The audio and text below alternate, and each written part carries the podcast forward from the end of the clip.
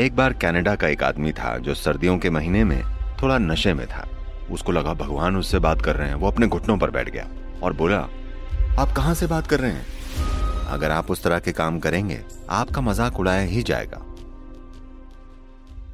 नमस्कारम सदगुरु। मुझे लगता है मेरी दिक्कत है जजमेंट का डर या मज़ाक उड़ाए जाने का डर। मुझे क्या करना चाहिए? आपका जजमेंट नहीं किसी और का जजमेंट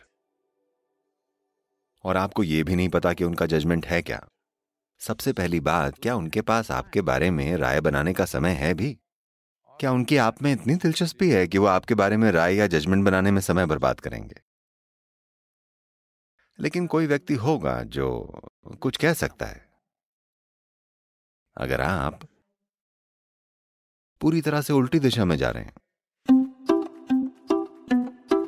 एक बार कनाडा का एक आदमी था जो सर्दियों के महीने में थोड़ा नशे में था। फिर उसने सोचा कि वो जमी हुई बर्फ़ के नीचे मछली पकड़ने जाएगा। तो वो गया और बर्फ़ को काटना शुरू कर दिया। तभी एक दहाड़ती हुई आवाज़ आई। इस बर्फ़ के नीचे कोई मछली नहीं है। वो घबरा गया। उसे लगा भगवान बोल रहे हैं।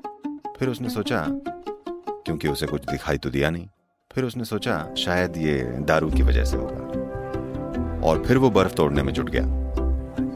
एक बार फिर वो दहाड़ती हुई आवाज़ आई। इस बर्फ़ के नीचे कोई मछली नहीं है। तब वो अपने घुटनों पर बैठ गया और बोला, भगवान, क्या आप भगवान हैं? आप कहाँ से बोल रहे हैं?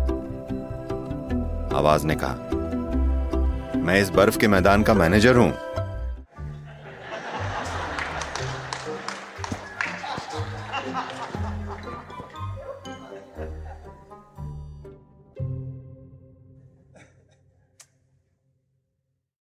अगर आप इस तरह के काम करेंगे, आपका मज़ाक उड़ाया ही जाएगा। लेकिन ज़्यादातर समय दूसरे किसी के पास, आपके बारे में सोचने का, आपके बारे में राय बनाने का, आपका मज़ाक उड़ाने का, उनके पास टाइम नहीं है, वो अपने ही झमेलों में लगे हुए हैं ना? अगर उनको एक भी मिनट मिलता है तो वो वो आपको थोड़ी देख रहे हैं, वो आपको देख भी नहीं रहे हैं आजकल।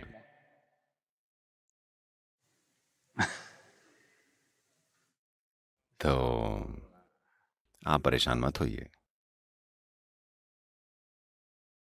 अगर आप थोड़े बहुत हंसने लायक दिखते हैं और लोग हँसते हैं, अगर वो हँसते हैं। तो क्या ये ये अच्छी बात नहीं है कि आप किसी के लिए खुशी की वजह बनते हैं?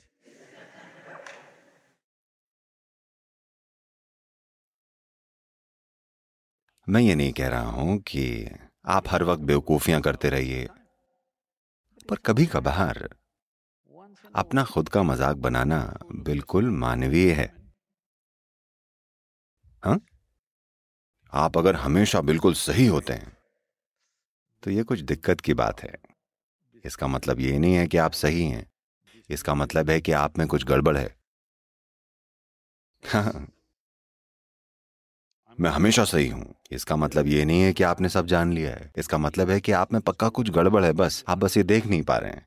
तब जाकर आप हँसी की वजह बनते हैं। अगर आप हँसी की वजह बनने को राज़ी हों, तब आप बहुत प्यारे बन जाएँगे। बहुत सारे लोग आपसे प्यार करने लगेंगे, क्योंकि आप बेवकूफ़ हैं। सच में? उन्हें लगेगा आप क्यूट हैं।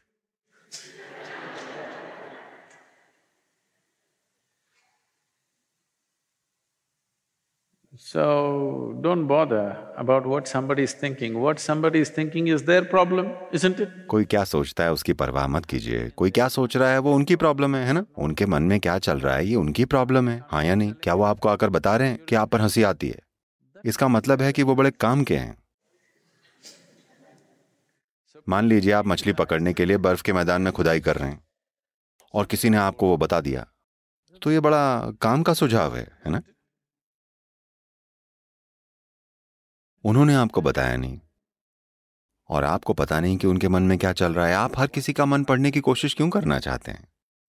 आपको इससे मतलब होना चाहिए कि आपके मन का गुण क्या है?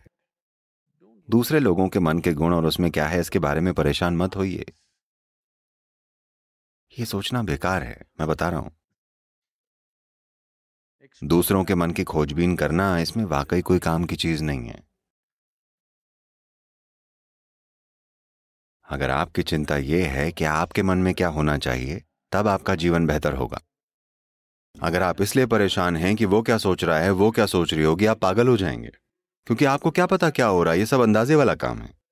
ये अंदाजे लगाने वाला काम आपको पागल कर देगा अगर आप इसे हर रोज करने लग जाएँगे, है ना? तो अब से आप बस ये देखिए, अगर आपको लगता है कि कोई काम हँसी उड़वाएगा तो मत कीजिए उसे। अगर आपको लगता है कि कोई काम करने लायक है तो उसे कर लीजिए, कोई फ़र्क नहीं पड़ता। कोई सोच सकता है कि यह मज़ाक किया है। मैं ब्रह्मांड में किसी भी चीज़ का मज़ाक उड़ा सकता हूँ। इसका मतलब यह नहीं है कि मैं उसके खिलाफ हूँ। इस पर रोने की बजाय आइए इन सारी बेवकूफ़ी भरी चीज़ों पर कम से कम हंस लेते हैं। और क्या किया जाए? हाँ? ये एक चुनाव है। आप बहुत सारे, आप दुनिया में बहुत सारी बेवकूफ़ी भरी चीज़ें देखकर उन पर रो सकते हैं। या फिर उन पर हंस सकते हैं। आपकी उनको ठीक करने की क्षमता ऐसा नहीं है कि हम सब कुछ ठीक कर सकते हैं पर किसी चीज़ को ठीक करने की हमारी क्षमता तब बेहतर होती है जब हम हंसने वाले मोड में होते हैं ना कि रोने वाले मोड में। ऐसा ही है ना?